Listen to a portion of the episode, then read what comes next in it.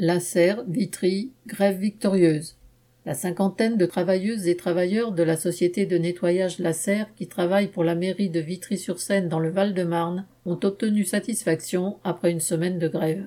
La grève a éclaté pour dire entre guillemets ça suffit. Aux conditions de travail dégradées, aux bas salaires, aux heures non payées, au mépris et à l'arrogance de la direction. Alors que pendant la pandémie, ces salariés, comme tous ceux du nettoyage, n'ont jamais cessé d'être sur le terrain, le patron parlait d'une prime Covid de vingt euros, puis de soixante-quinze euros sous condition. Après l'arrêt total du travail, la direction a voulu s'en tirer avec quelques concessions, mais les grévistes ne se sont pas contentés de ces premiers reculs.